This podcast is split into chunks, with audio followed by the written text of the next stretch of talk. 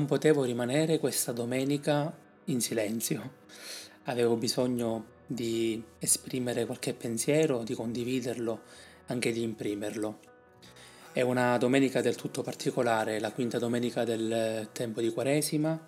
Si conclude il ciclo della misericordia perché stiamo vivendo l'anno C accompagnati dal Vangelo di secondo Luca, anche se il Vangelo di oggi è secondo Giovanni. È particolare perché questo Vangelo, il Vangelo della donna adultera, dal lessico, già dal modo di come presentato eh, filologicamente, non è molto eh, inerente al Vangelo secondo Giovanni. Anche il contesto in cui si trova si vede che è come se fosse incollato e portato lì potrebbe essere più filo lucano. Infatti abbiamo ascoltato domenica scorsa il Vangelo del Padre Misericordioso, del Figlio il Prodigo, e continua il discorso della misericordia, anzi la, l'espressione massima della misericordia la troviamo oggi, in quello che è il brano più conosciuto, ma anche quello che ha creato più imbarazzo, un certo sconcerto dai commentatori antichi, dai padri proprio eh, apostolici, eh, non c'è traccia di commento. I primi commenti avvengono dopo l'anno 1000, forse perché si diceva che la paternità non fosse proprio giovannea e che fosse così un eh, refuso, ma io credo anche per lo sconcerto che crea un eh, discorso di misericordia così alta, soprattutto anche un rapporto così ravvicinato tra Gesù, una donna e una situazione così peccaminosa. Non, eh, non mi voglio addentrare in questo discorso, voglio soltanto eh, sottolineare alcuni concetti, alcuni aspetti. È vero che tutta la liturgia di oggi, a partire dalla prima lettura, eh, ineriscono ad un senso di novità, al fatto di ricominciare da capo, non più pensando al passato, chi di noi non è rimasto invischiato nei pensieri del passato e ha avuto difficoltà a riprendere un cammino? Chi di noi non ha vissuto quella difficoltà del dire non sono più quello di prima, ah quanto era bello prima, oppure peggio ancora, quanto sbagli, quanti sbagli ho fatto prima, quanto errore ho vissuto nella mia vita e si è sentito talmente bloccato dal non credere più in se stesso, dal non riprendere più un nuovo piglio, peggio ancora ha continuato ad indossare una maschera, a indossare anche una parte che gli altri ti hanno affidato. Se sei una donna di facili costumi perché molti ti hanno fatto credere questo, continui in questa maniera ed è difficile riprendere la, una nuova vita. Io ho avuto anche conoscenze di persone che si sono prostituite da bambine poi a 50 anni, quasi 60 anni, non hanno più avuto la possibilità di ricominciare perché si sentivano ormai questa tara sulla loro vita, la difficoltà immensa di ricominciare. Oppure quanti di noi hanno vissuto esperienze anche belle eh, che non si sono più riproposte e quindi ah, questo ha bloccato la vita, tanto da dire non sono più in grado di vivere nulla, quindi mi lascio andare, finisco di crederci. Invece già a partire da Isaia, Dio che dice non ricordate più le cose passate, non pensate più alle cose antiche. Possono anche essere amori, possono anche essere eh, ere, epoche della nostra vita più floride, o ripeto, anche negative, però basta pensare al passato, basta essere tu il primo ostacolo di te stesso, tu che ti metti la catena, chiudi il lucchetto e getti la chiave. Dio non guarda al passato, Dio guarda al futuro. Meglio ancora, guarda al tuo presente, non ti giudica, fa riprendere coscienza di quello che sei, ti rialza e ti dice ora va. Non ti trattiene con sé e per sé, non, non è una nuova eh, chiusura il rapporto con Dio, non è di nuovo una dipendenza che ti dice vabbè hai sbagliato, adesso sono io con te, ti prendo per mano eh, perché senza di me non sai fare nulla, eh, perché sei, sei destinato ad essere un bambino per sempre, no? Gesù vuole la nostra adultità, la nostra maturità, ma questa maturità non deve essere né indicata dagli altri come lo sbaglio, né derisa né svergognata, deve essere invece assunta, compresa e poi da questo un nuovo punto di rinascita, un nuovo punto di, di vita. Colpisce come questa donna viene trovata in flagrante adulterio, ma soprattutto quello che un po' mi disturba è il fatto di avere un gruppo di uomini contro una persona sola. Cioè, succede sempre nella nostra vita. Succede quando noi facciamo parte della folla, facciamo parte del gruppo, quando noi ci nascondiamo e quindi ci sentiamo più forti insieme agli altri, succede anche quando siamo noi a essere accusati di sentirci da soli, uno contro tanti. La cosa che mi disturba ancora di più è il fatto che la donna viene trovata in flagrante adulterio, però l'unica a pagare è lei. Dov'è l'uomo? Che viene scagionato sempre?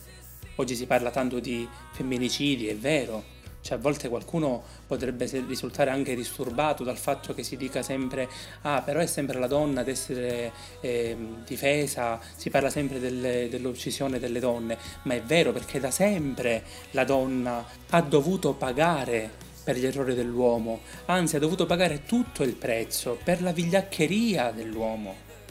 E sapete, già a partire dall'Antico Testamento la legge prevedeva la lapidazione non per la donna, ma per tutte e due che venivano trovati in flagrante adulterio. Ma dov'è l'uomo?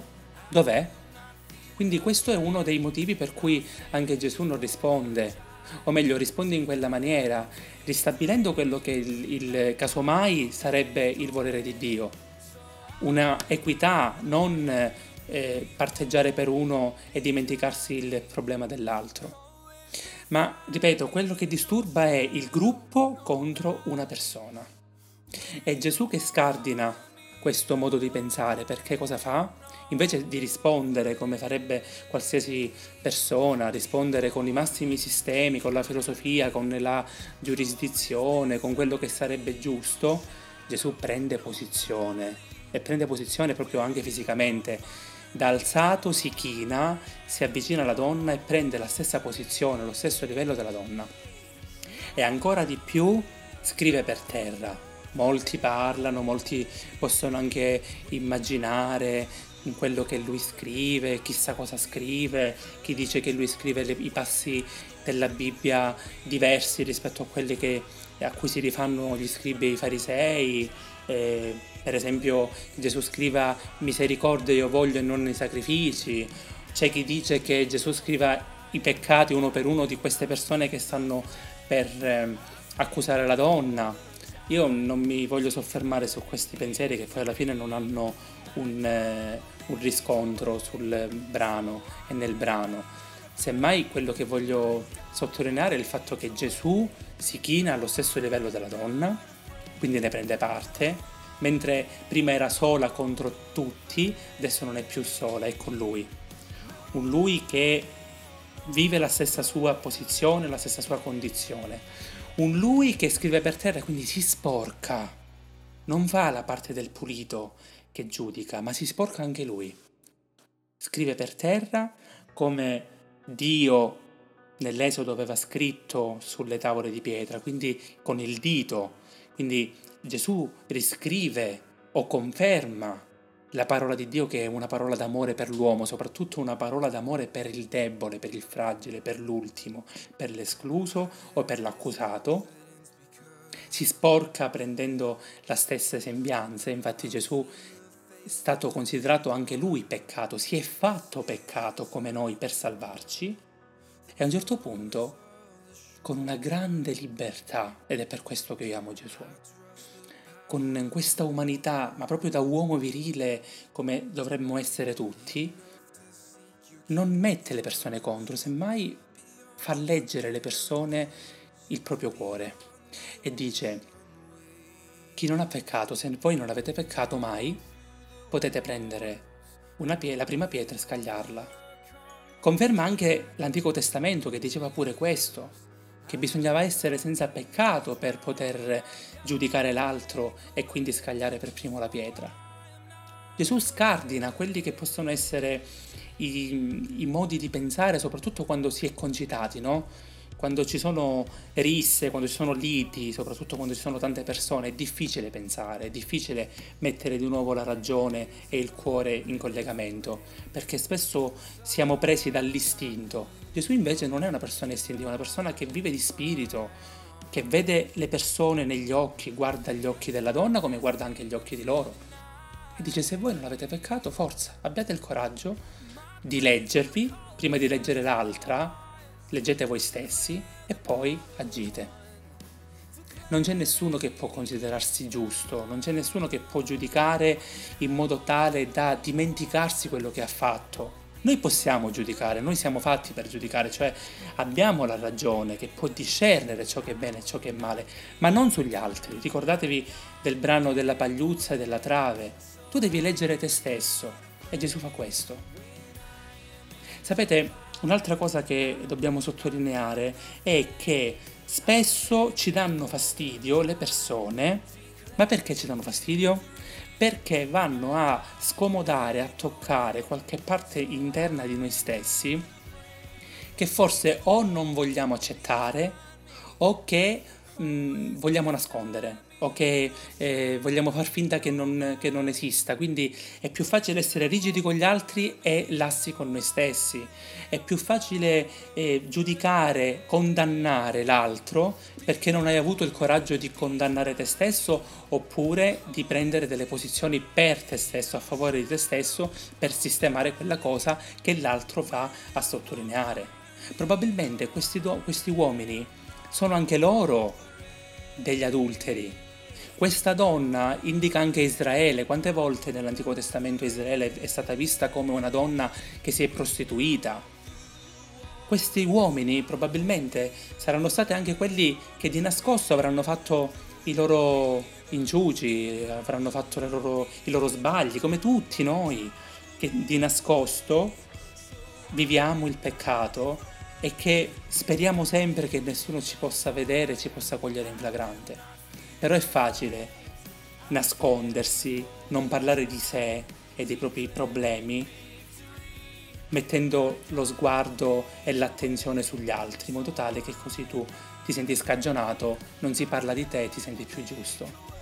Gesù fa quest'opera invece, scagiona te che ti vuoi schermare, vuoi usare l'altro come scudo, i problemi dell'altro, gli errori dell'altro, i peccati dell'altro come scudo, così non si parla dei tuoi. Ora, messi di fronte all'evidenza, loro non possono fare altro che andarsene, che capire che non possono permettersi di agire perché lui già ha letto il loro cuore. Il Vangelo si conclude con una regia bellissima. Più volte Gesù passa dall'essere in piedi mentre parla con loro all'essere eh, chinato con la donna. A un certo punto, quando loro se ne vanno, lui si alza in piedi. Libero, vuole liberare anche lei. Anche Sant'Agostino ha sottolineato che rimangono loro due, la misera e la misericordia, lei e Gesù che è la misericordia. Una misericordia che rimette in piedi, una misericordia che non è un amore per dire vabbè continua a fare quello che vuoi, tanto io ti perdono sempre, no. Una misericordia che come dice la stessa parola nasce da un cuore povero, misero, ma un cuore che deve essere conosciuto. Anzi è meglio che sia misero, è meglio che sia povero, così hai meno da conoscere, è più evidente quello, di conoscere, quello che c'è da conoscere, no? Gesù ti fa una domanda, fa una domanda alla donna. Donna, dove sono? Nessuno ti ha condannata? Cioè ti sei resa conto di quello che hai vissuto? Non della condanna che ti hanno fatto, ma del perché tu sei arrivata a fare quello che è successo. Hai compreso che la mia misericordia ti vuole ricreare, vuole che tu ti legga dentro, che tu esca fuori dal senso dell'adulterio, che tu capisca perché hai vissuto quel tradimento, magari che rientri ancora più in profondità di quell'amore che hai voluto dare, perché Gesù non condanna il peccato in quanto peccato, ma fa leggere il perché del nostro peccato, perché a volte il peccato potrebbe giustificare, cioè scusatemi se dico questo, però potrebbe essere l'occasione per diventare giusti, se comprendiamo il perché noi abbiamo vissuto quello. E Gesù con queste domande ti fa comprendere il perché hai vissuto quel peccato, ma come vivere il beneficio che avresti vissuto col peccato, viverlo invece nella libertà. Nessuno mi ha condannata, Signore.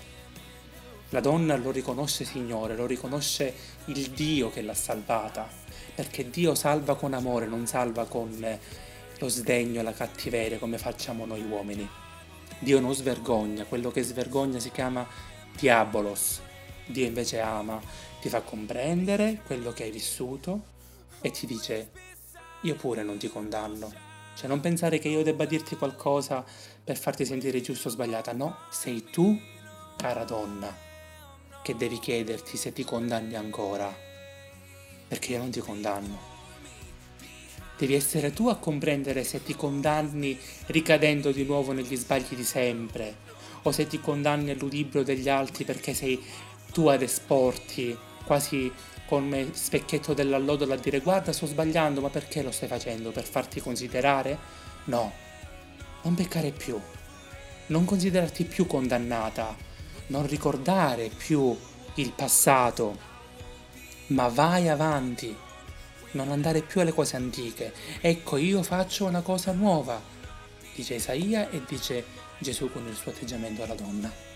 E allora dopo che lei si legge dentro, dopo che non si condanna, dopo che ha compreso cosa significa essere salvate, ma soprattutto poter diventare una cosa nuova, Gesù gli dice va e d'ora in poi non peccare più. Vai, non legarti a me in quanto dipendenza, ma ricordati che sei tu a ricevere l'amore quando apri il cuore, non quando ti chiudi o quando vai a vivere soltanto di surrogati e non peccare più, non condannarti più a una vita inferiore, ma pretendi il meglio per te stessa. L'amore ti salva, l'amore non ti giudica, l'amore ti libera, l'amore ti rimette in piedi e con questo tu puoi ricominciare a vivere in maniera piena. È inutile Neanche in questa condizione sono riuscito a parlare meno di 5 minuti. Non ce la faccio. Mi ero prefissato di parlare poco e invece la parola mi, mi prende, non riesco a trattenermi.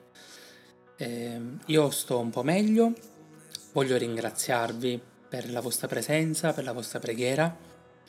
Non è che stia benissimo, eh, anche se magari dalla voce mi sentite un po' pimpante, ma ripeto, è la parola di Dio che mi dà una carica assurda, non riesco a, a spiegare come.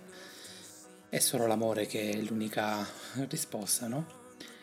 Voglio ringraziarvi, ripeto, perché da solo non avrei potuto affrontare le difficoltà, i fastidi legati all'operazione che è stata molto invasiva, è durata più di quattro ore, hanno dovuto aprire la testa da dietro l'orecchio, hanno pulito tantissimo sia l'osso che quello che hanno trovato all'interno dell'orecchio medio, tante cose, però con voi, eh, con la preghiera di chi mi vuole bene, la presenza, ci sono riuscito e sto riuscendo ancora ora a portare avanti tutto con eh, forza. Io vi ringrazio per avermi ascoltato, ma vi chiedo di essere costanti nell'ascolto perché non capisco come mai il podcast 11 abbia fatto più di 250 ascolti mentre l'ultimo ne abbia fatto 100. Io comunque lo metto sia su YouTube che su Anchor FM che su Spotify ovunque, però condividetelo, ascoltatelo e fate di tutto perché non il mio canale cresca, ma la comunità che ci sta dietro possa essere costante nel cammino. Vi voglio bene e vi auguro una santa settimana santa, una santa Pasqua. Non so se riuscirò a registrare, però già da ora vi faccio i miei migliori auguri, che sia una Pasqua spiritualmente vissuta e soprattutto i benefici della risurrezione possano essere concreti. Ciao! so